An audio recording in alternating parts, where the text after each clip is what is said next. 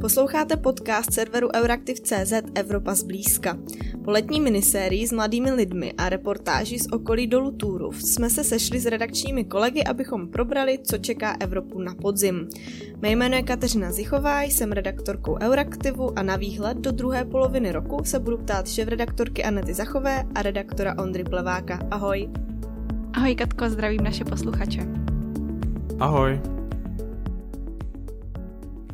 Politice se toho v létě děje obvykle méně než jindy a pro politiku na unijní úrovni to platí snad ještě více.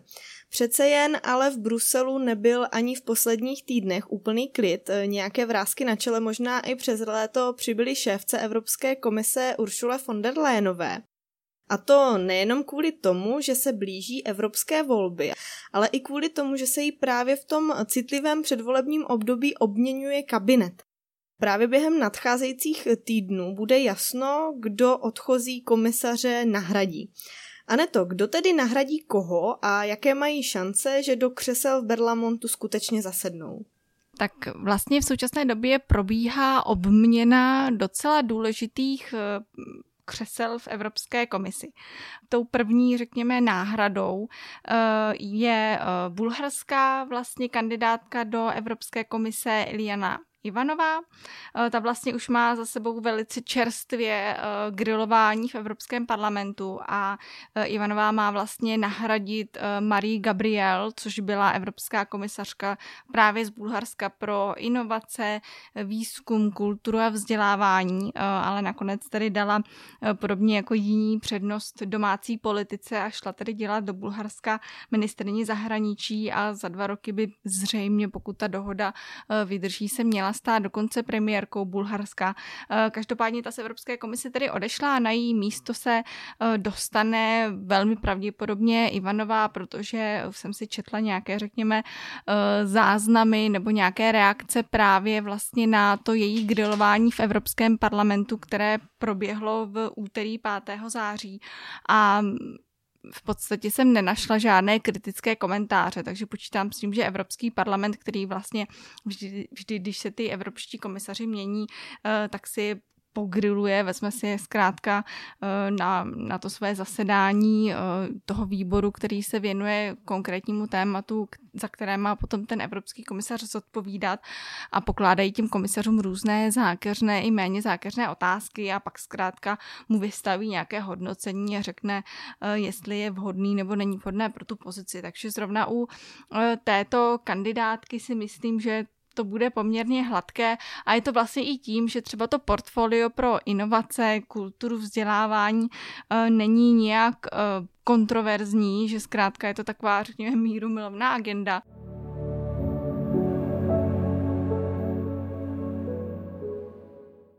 Eh, kde by mohly nastat komplikace, tak to je výměna France Timmermance, tedy výkonného, nebo teď už Eh, ex výkonného místo předsedy Evropské komise.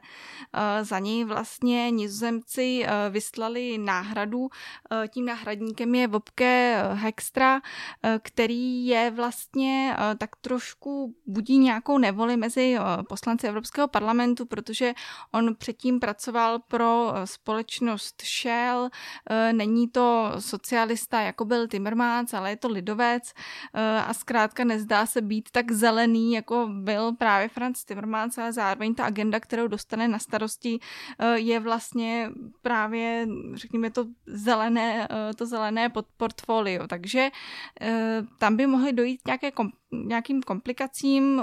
Už jsem zaznamenala kritické hlasy jak poslanců Evropského parlamentu, tak i různých organizací, které skutečně vyzývají Ursula von der Leyen, aby se to ještě rozmyslela, ale zatím to nevypadá, že bych chtěla. A čeho se asi zřejmě ještě dočkáme, bude tedy odchod Margaret Vestager, což je tedy další vlastně velice vysoce postavená eurokomisařka, opět se řadí k těm výkonným místopředsedům, měla na starosti tak takzvanou Evropu v digitálním věku, takže celou digitální agendu plus hospodářskou soutěž a ta vlastně eh, odchází nebo chtěla by odejít z Evropské komise, aby, eh, aby se stala šéfkou eh, Evropské investiční banky, ale samozřejmě záleží, jestli se jí podaří ten post získat nebo nepodaří.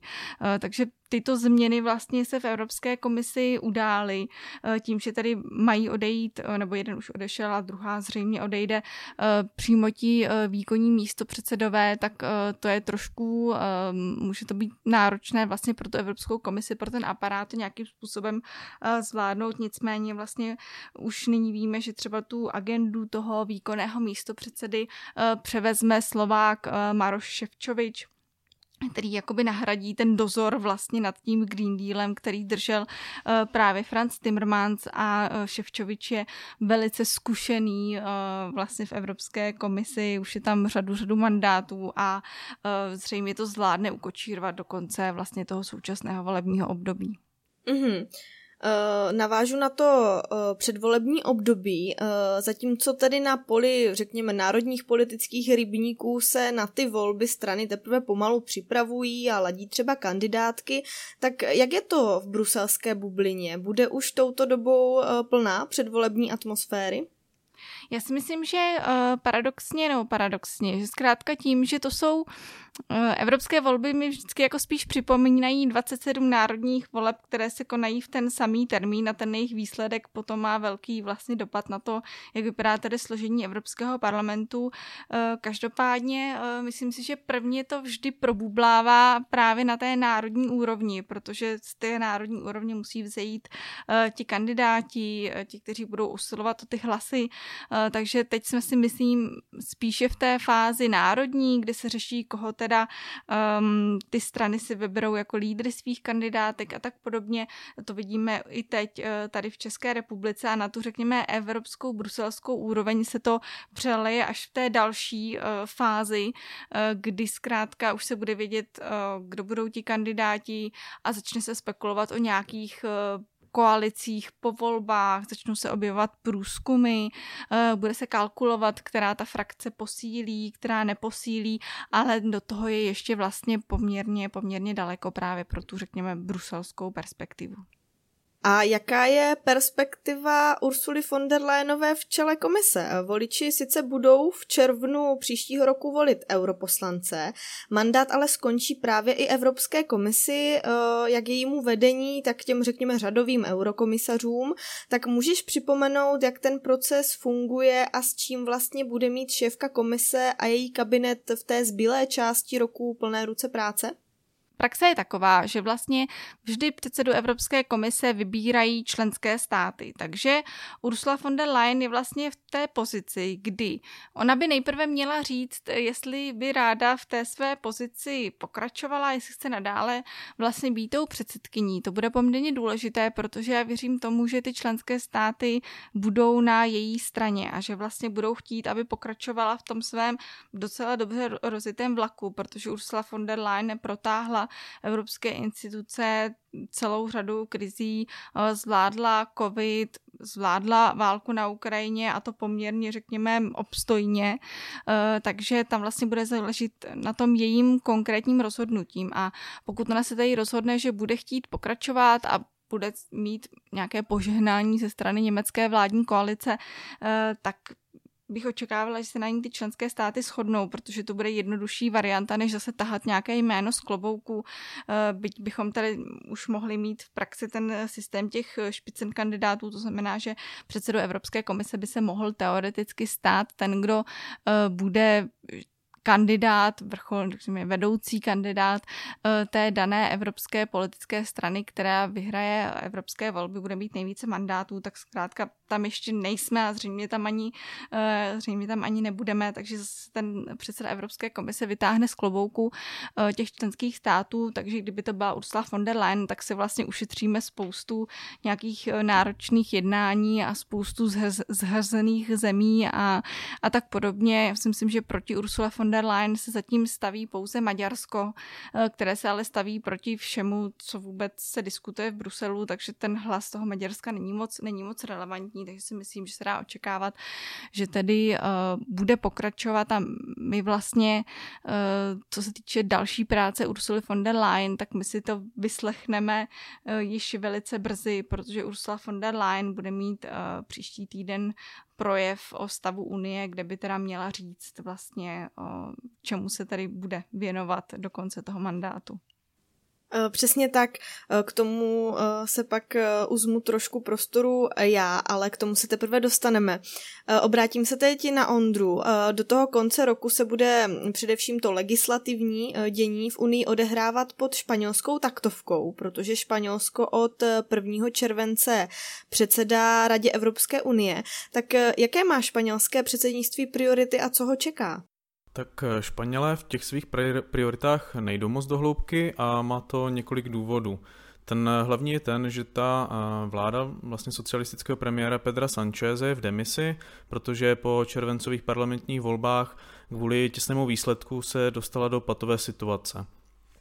Země má tak plné ruce práce s vyjednáváním o nové vládě, s čímž se tak trochu počítalo, protože vlastně Pedro Sanchez to očekával, věděl, že to bude složité, i kdyby volby eh, vlastně dopadly velice dobrým výsledkem, takže eh, počítal s tím, že prostě nebude tolik času na to předsednictví, takže to se odrazilo i v těch prioritách. Eh, druhý důvod je ten, že místo toho, aby předsednictví vymýšlelo nová témata, tak tím, v jaké jsme fázi, tak vlastně má za úkol dotáhnout už ta rozpracovaná.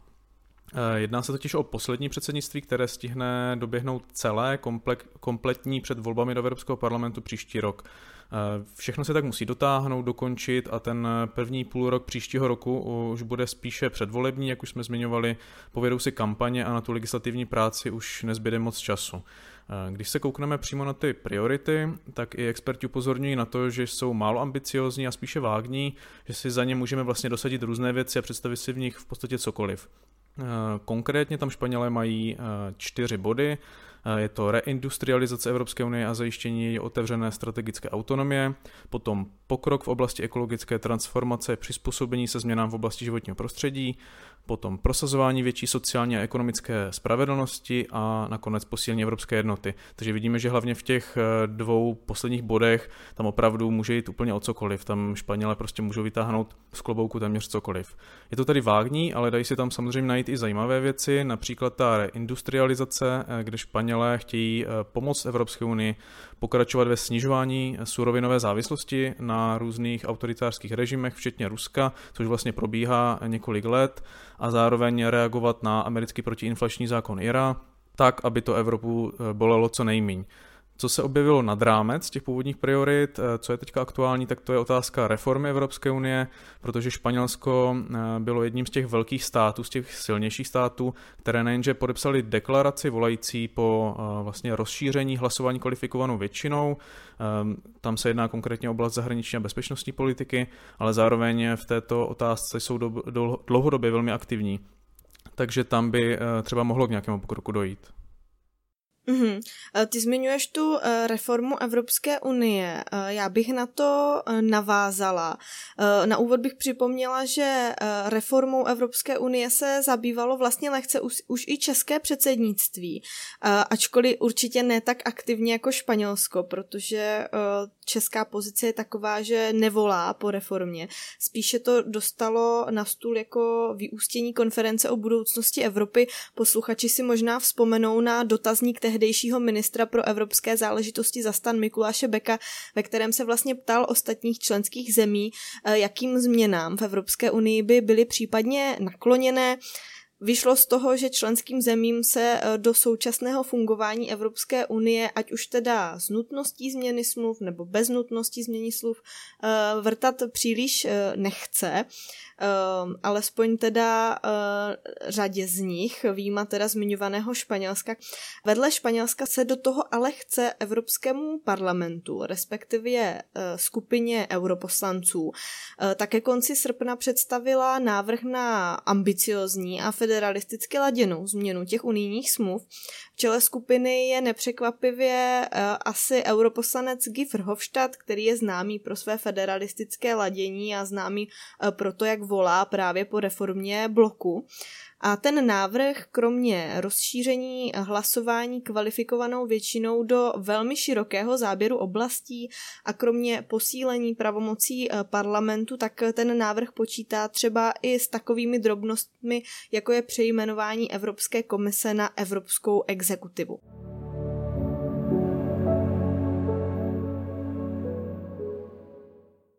Do těch podzimních týdnů se očekává, že Evropský parlament tedy bude tlačit na to, aby se svolal takzvaný konvent, který eh, předchází oficiální změně smluv.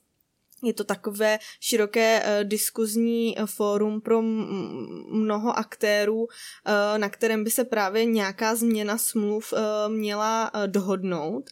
Nicméně asi bych úplně neočekávala i teda přes třeba aktivitu Španělska, které současně předsedá Radě Evropské unie, že se do toho členské země pohrnou, protože Evropa má zkrátka plné ruce práce s tou novou bezpečnostní i ekonomickou eh, realitou po vpádu Ruska na Ukrajinu. Teď bych udělala oslý můstek zase zpátky na tebe, Ondro, protože pokud eh, se v diskuzi objeví reforma Evropské unie, tak velmi často potom následuje pojem rozšiřování Evropské unie.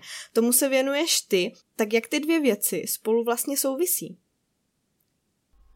Tak eh, souvisí to spolu, ta, eh, spolu tak, že aby byla Evropská unie vlastně schopná absorbovat větší množství nových členů, tak se musí sama změnit a to v celé řadě ohled, ohledů. Jde například o mechanismus rozhodování, vážení hlasů, právě rozšíření hlasování kvalifikovanou většinou, jak už jsem zmiňoval, aby se Unie vůbec dokázala na něčem shodnout. A, a taky jde o velikost a fungování Evropského parlamentu, například Evropské komise, agentur, velikost rozpočtu, ne, je toho zkrátka spousta. Mm, a bude vlastně to téma rozšiřování v popředí i letos na podzim. Nestratilo už zase po ruské agresi na Ukrajině, kdy se hodně dostalo to téma do popředí v souvislosti s přijetím Ukrajiny nebo třeba i Moldavska do Evropské unie, tak nestratilo už zase po nějaké době to své momentum? Mm, myslím si, že nestratilo a že tu s námi ještě nějakou dobu zůstane. Eh, v říjnu nás čeká velké hodnocení Evropské komise, která se podívá na pokrok všech států, které mají stále o členství v Unii zájem. Eh, je poměrně realistické, eh, že by mohla začít úvodní fáze přístupových rozhovorů s Ukrajinou a s Moldavskem. Eh, Gruzie by eh, například mohla dostat kandidátský status a mohlo by taky dojít k posunu u Severní Makedonie, jejíž parlament eh, musí souhlasit se splněním bulharských podmínek, aby se mohla Severní Makedonie začít integrovat do Evropské unie. Od ledna 2024 taky například začne platit vízová liberalizace pro Kosovo, takže těch eh, možných posunů je tady více. Ještě bych zmínil, to je důležité, eh, že vlastně samotné členství v Evropské unii bude vypadat do budoucna jinak, eh, že ta integrace nových členů bude postupnější a to plnohodnotné členství, jak ho známe dnes, tak prostě bude vypadat úplně jinak. Je to všechno možné. Takže, abych to zhrnul, nevím, jestli se téma rozšiřování udrží mezi prioritami dlouhodobě, protože tam zkrátka eh, to momentum eh, může vyprchat eh, s pokračující válkou, pokud nebude končit, ale minimálně do konce letošního roku, o kterém se tady teďka bavíme, tak to tak určitě bude. Bude to aktuální. Mm-hmm. A co zmiňovaná Ukrajina je stále uh, v Evropské unii tématem eh, číslo jedna a bude tedy i do těch následujících měsíců. Dočkáme se um, na jedné straně další podpory pro Ukrajinu a na druhé straně třeba i dalších protiruských sankcí? Ta podpora bude zcela jistě pokračovat. Ukrajina zůstane top tématem většiny těch summitů, které vlastně udávají hlavní tempo a hlavní témata eh, pro Evropu na nasledující měsíce a roky. Na začátku října proběhne ve španělské Granadě kromě neformálního summitu Evropské unie taky další už třetí summit tzv. Evropského polčenského společenství, kam vlastně Ukrajina patří. Politicky to tedy zůstává v popředí a dá se očekávat, že to téma tam bude velice aktuální a zůstává Ukrajina v popředí i co se týká financí evropských. Evropská komise připravuje strukturu balíku, který by měl Ukrajině zajistit 18 miliard euro ročně až do roku 2027. Má to být konkrétně kombinace grantů a půjček a má sloužit ke stabilizaci veřejných financí a potom i k rekonstrukci země. Má to samozřejmě svoje podmínky, eh, boj s korupcí a podobně. Ukrajina bude se muset zlepšit ve, v celé řadě ohledů, což souvisí i se zmíněným rozšiřovacím procesem. Eh, budou určitě pokračovat i dodávky zbraní a další výcvik ukrajinských vojáků. Co bych ale určitě měl zmínit, tak eh, bude výzva udržet stejnou podporu Ukrajině i ve veřejnosti. S tím může být v řadě zemí problém, jak už můžeme vidět. Ptala se ještě na ty sankce, tak pokud jde právě o ně proti Rusku a Bělorusku, tak poslední jedenáctý balík, který se zaměřoval hlavně na zalepení děr v těch předešlých balících, tak ten se odsouhlasil v červnu. Ukrajinský prezident Zelenský hned potom volal po zahájení jednání o 12. balíku, ale naposledy ta mezera mezi balíky, tedy tím 10. a 11. byl asi půlroční a je těžší a těžší najít nové oblasti, kde Rusko potrestat, takže ten další balík nečekám nějak brzo. Jen jestli ještě můžu na kolegu Ondru navázat, tak vlastně eh, co týče té pomoci eh, Ukrajině, tak tam ještě budou určitě hodně zajímavé diskuze o eh, dalším navýšení financí, které jsou pro Ukrajinu k dispozici v rámci takzvaného evropského mírového nástroje, protože vlastně z tohohle nástroje Evropská unie financuje dodávání zbraní Ukrajině. A vlastně Josep Borel teď nedávno hovořil o dalším návrhu, že by se ten strop vlastně tohohle nástroje měl eh, navýšit na 20 miliard eur. Eh, je to teda na čtyřleté období, ale 20 miliard eur už je zase o něco, řekněme, nebo o hodně vyšší strop, než eh, jaký byl dosud. A já jsem zaznamenala také už takové, řekněme, ne úplně nadšení od některých zemí, co se týče zase dalšího investování, dalšího vydávání jejich peněz právě na vyzbrojování Ukrajiny. A možná, že se to bude týkat i České republiky, která v současné době konsoliduje své veřejné finance a už také nemá úplně kam sáhnout pro, pro ty peníze. Takže to budou ještě také hodně zajímavé debaty na podzim. Vlastně velmi podobně to bude i s debatami o navyšování eh, rozpočtu Evropské unie jako takového, eh, protože ta podpora zkrátka v realitě znamená náklady. A Evropská unie proto chystá revidovat svůj dlouhodobý eh, rozpočet, hledá do něj nové zdroje. Bych možná na úvod jenom připomenula, že Evropská unie má vlastně kromě rozpočtu na ty jednotlivé roky, tak plánuje i dlouhodobější rozpočet, říká se mu víceletý finanční rámec, je na sedm let a v současné době eh, běží rámec na období let 2021 až 2027. A vlastně je tady nutné si uvědomit, že od té doby si Evropa eh, prošla covidovou pandemí, Rusko vpadlo na Ukrajinu, s tím jsou spojené dopady do ekonomiky, energetiky a ten plánovaný rozpočet zkrátka zápolí s inflací a vyčerpává ho i ta finanční pomoc. V červnu Evropská komise vlastně zveřejnila to, jak si představuje revizi toho víceletého rozpočtu. A aby byl tedy do roku 2027 reálný a mohl vlastně um, mohl naplnit ty původně vytyčené cíle, konkrétně komise chce, aby se ten rozpočet nafoukl o dalších 66 miliard eur, takže tady máme vlastně další navýšení. Eh, a v následujících týdnech tedy Evropu čeká složité vyjednávání i o tomto konkrétním eh, navýšení. Vyjednávání o tom, co s tím rozpočtem udělat.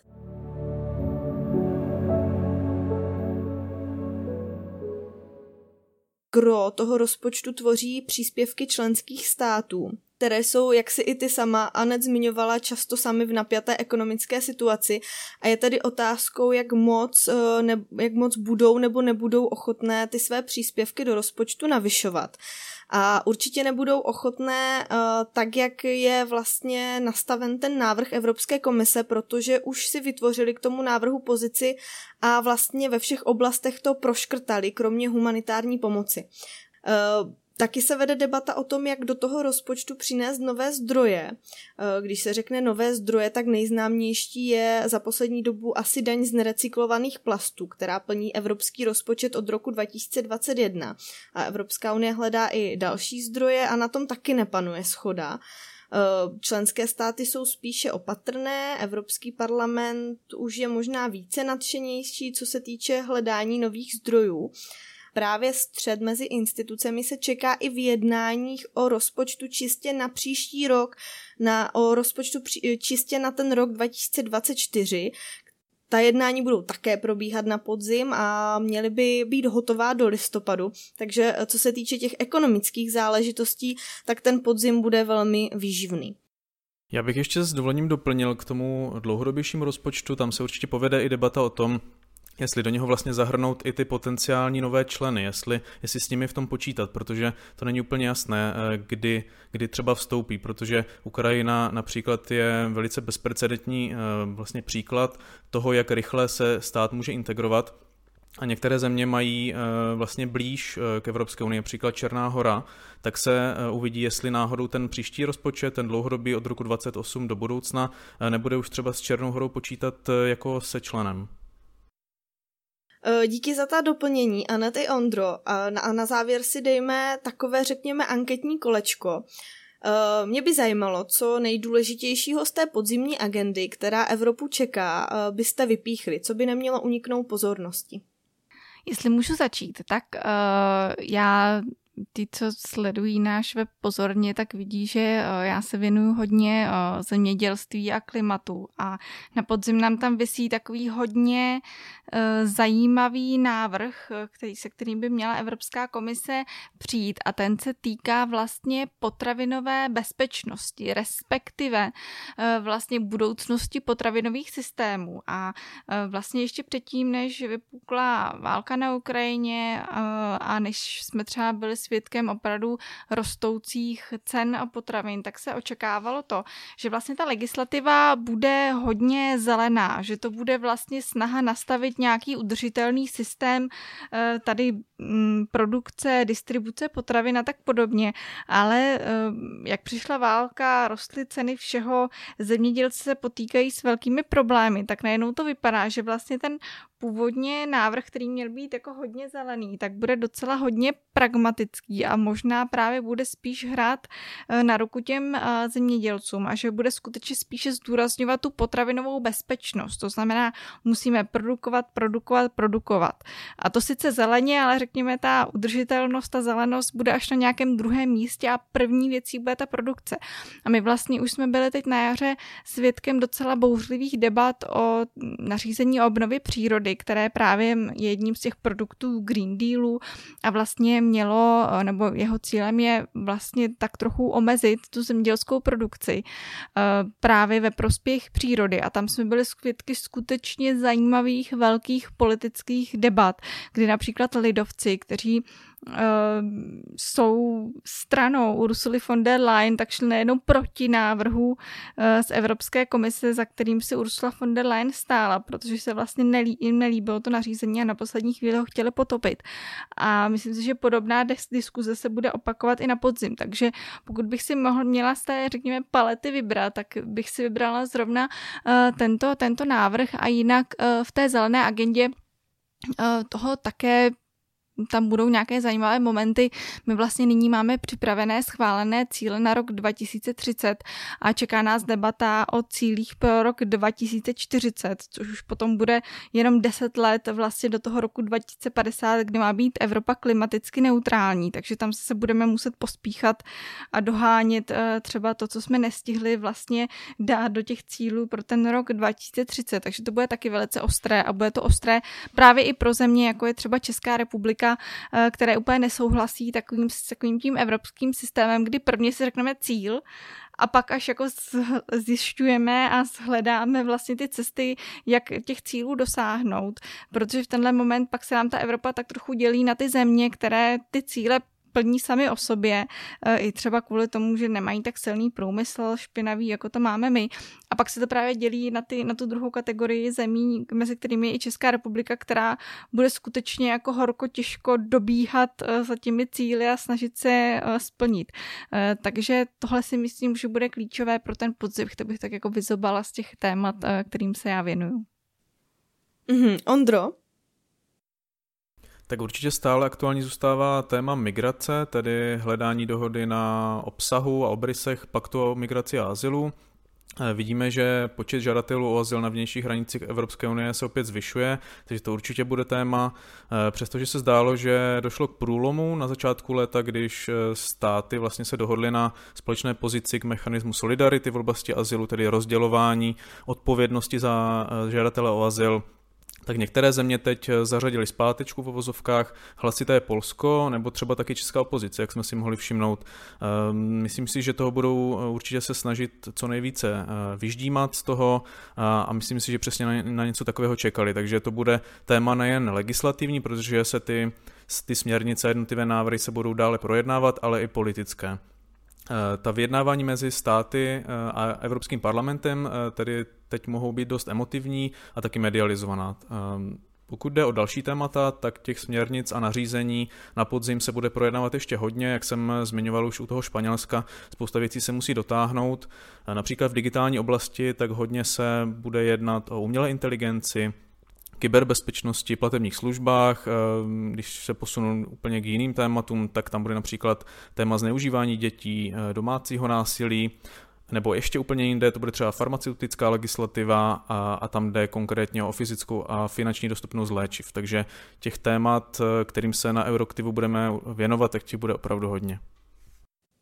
Mm-hmm. A věnovat se budeme i zmiňovanému projevu Ursuly von der Leyenové o stavu Unie, který už tady Anet zmiňovala. Eh, já bych to teď eh, ráda na závěr rozvedla. Eh, von der Leyenová svůj každoroční projev přednese před europoslanci příští týden ve středu na plenárním zasedání ve Štrasburku. Já to tam budu sledovat, takže se posluchači mohou těšit na informace k projevu přímo z místa. Teď bych ale chtěla mluvit spíše zatím jen o očekáváních, která se s tím výročním projevem pojí. Je to vlastně řeč, která asi nepřekvapivě schrnuje události v Evropské unii a nabízí vlastně výhled toho, jaká by měla být Evropská unie do budoucna, co Evropská komise v tom následujícím roce chystá. Letos to bude ale přece jen trošku jiné, eh, protože eh, těch iniciativ do budoucna tam bude zřejmě méně kvůli těm nadcházejícím volbám, jak už jsme si tady v průběhu dnešní epizody řekli. Eh, komise eh, zkrátka v těch posledních měsících eh, do konce mandátu se soustředí spíše na dotahování práce než na navrhování nových věcí. Mně se líbilo, jak Soteu, jak se vlastně tomu projevu anglickou zkratkou říká, letos charakterizoval web Politico. Cituji, Každoroční projev, který má napodobit projev amerických prezidentů k národu, ale o kterém většina Evropanů za hranicemi Bruselu vůbec netuší. Konec citace.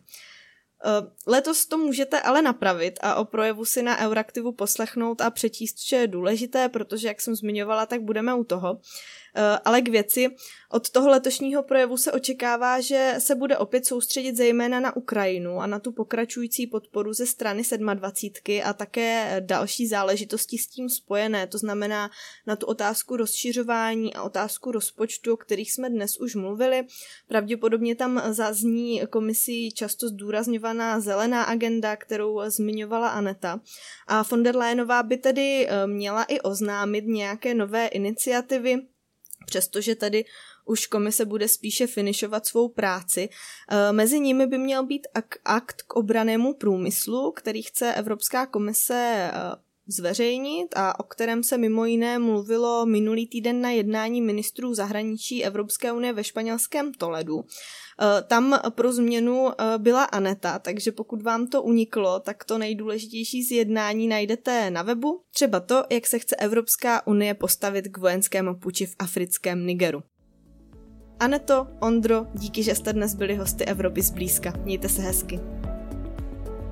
I my moc děkujeme za pozvání a doufám, že nám eh, posluchači zůstanou věrní a budou sledovat všechno to, o čem jsme se teď bavili na webu euraktiv.cz. Díky moc a hezký zbytek dne všem. Loučím se i já a posluchačům přeji úspěšný poprázdninový start, ať už tedy ten školní nebo pracovní. Pokud jste se přes léto eh, podcastům úplně nevěnovali, tak se k ním můžete vrátit na webu nebo v podcastových aplikacích, najdete nás jako Evropa zblízka. Červenci jsme sice taky měli podcastovou pauzu, ale během srpna jsme vydali pětidílnou minisérii zaměřenou na mladé lidi, eh, kteří se profesně nebo jinak věnují evropské politice který díl si budete chtít poslechnout, vybrat vám pomůžou Reely na Instagramu. Pokud nás tam ještě nesledujete, najdete nás jako euraktiv.cz.